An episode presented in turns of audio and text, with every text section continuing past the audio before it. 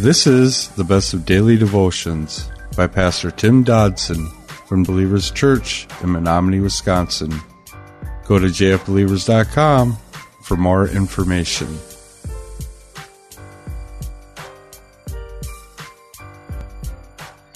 The Gospel of John, chapter 6. Verse 47 says, Most certainly I tell you, he who believes in me has eternal life. I am the bread of life. Your fathers ate the manna in the wilderness and they died. This is the bread which comes down out of heaven, that anyone may eat of it and not die. I am the living bread which comes down from heaven. If anyone eats of this bread, he will live forever. Yes, the bread which I give for the life of the world is my flesh.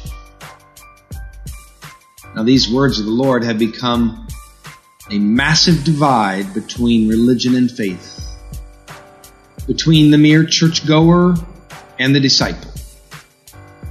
Denominations have literally been formed over these words as well as the rejection of them. Now, certainly confusion over just what Jesus meant here continues to fuel debate even unto our present day. Was he speaking of the same ideal which he presented there in the upper room shortly before his arrest and martyrdom? Indeed, we would be hard pressed to deny the connection. There is cer- certainly something very critical here to all believers in this message. Jesus goes so far as to use that emphatic term, most assuredly, quote unquote. Obviously, we cannot literally consume the flesh and blood of Jesus Christ. So, what is it that he wanted of us here? The overwhelming message certainly is one of simple beauty. That, and that is that our salvation does not come from church attendance or good works, even the Ten Commandments. Christ said that we must eat his flesh and drink his blood if we are to partake of his life. Therefore, the connection between Christ and us must be of the closest possible kind. So close that the partaking of the food we eat is an apt figure to express it. The food we consume becomes our blood and our flesh. It becomes our life, our self. It does so by our eating it, not by our talking about it, not by our looking at it, or standing back and admiring its nutritional properties. It only comes by eating it. So to believe in Jesus, therefore, has far greater ramifications than to acknowledge that, well, a man once walked this earth by the name of Jesus. No, salvation comes from the believing in Jesus. The hunger we feel in this world is only satisfied by the consuming of Christ, His essence, His holiness, His presence. It is the mystery of the one flesh, Him in us, and us in Him that which ushers us into the realm of discipleship, the grand fullness of a life in Christ. Now herein lies the life that is everlasting, the eternal fullness Jesus desires for his children. Notice that Jesus speaks here of the bread that he will give, his flesh that he would give. This is a fact because Jesus, he knew the impending cross was waiting for him. He knew that it would be this act, the giving of his flesh, that we must partake of, that we must participate in in order to be one with him and to know the life he's offering. Romans 6 6 says, Knowing this, that our old man was crucified with him, that the body of sin might be done away with.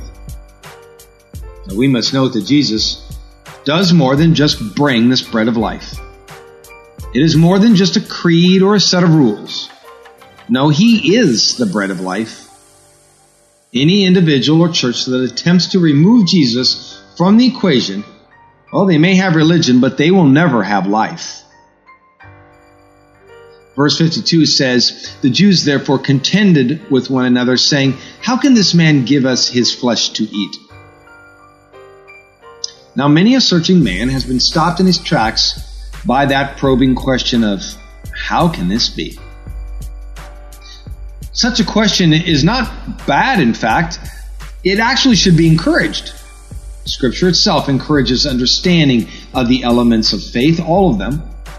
But when we approach this question, or in fact, really any question with the presupposition that we can somehow know the mind of God or that we can understand all the aspects of our Creator and His will and desire and path, we're ultimately going to be disappointed. Scripture tells us, Job 9:10, He does great things past finding out, marvelous things without knowing. Romans 11:33, Oh, the depths of His riches, both of the wisdom and the knowledge of God, how unsearchable are His judgments and His ways past tracing out.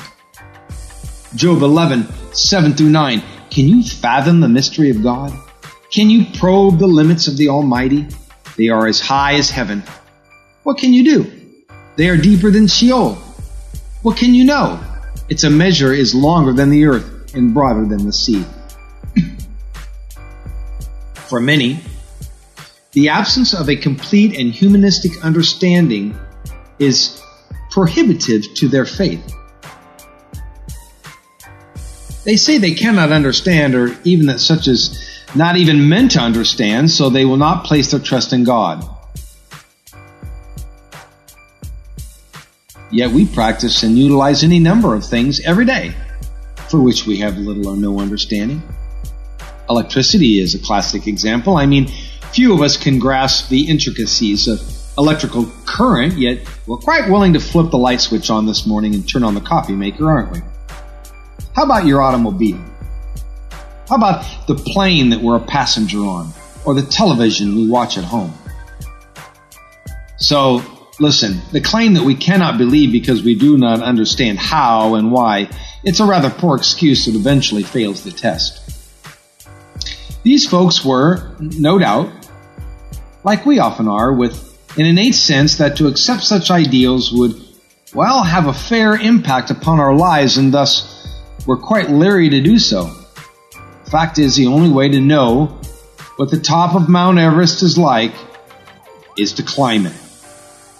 The only way to truly know what being a Christian is like is to actually cross over and be one. But the question lies herein do you really want that change?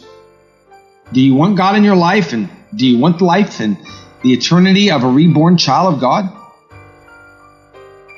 Those with Jesus found it far more advantageous to simply argue and debate each other.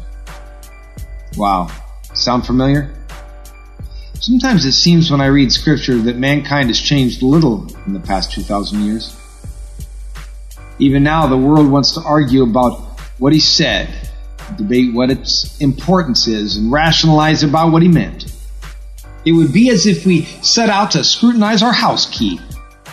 And looking at it, we just wonder how it was made and the quality of its construction and the cost and the materials and, and of course its social impact. All while we are unlocking and locking our door every day for months on end. Look, all I know is it's a good key because it unlocks my front door. That was our daily devotions by Pastor Tim Dodson. To learn more about Tim Dodson or Believers Church, visit jfbelievers.com.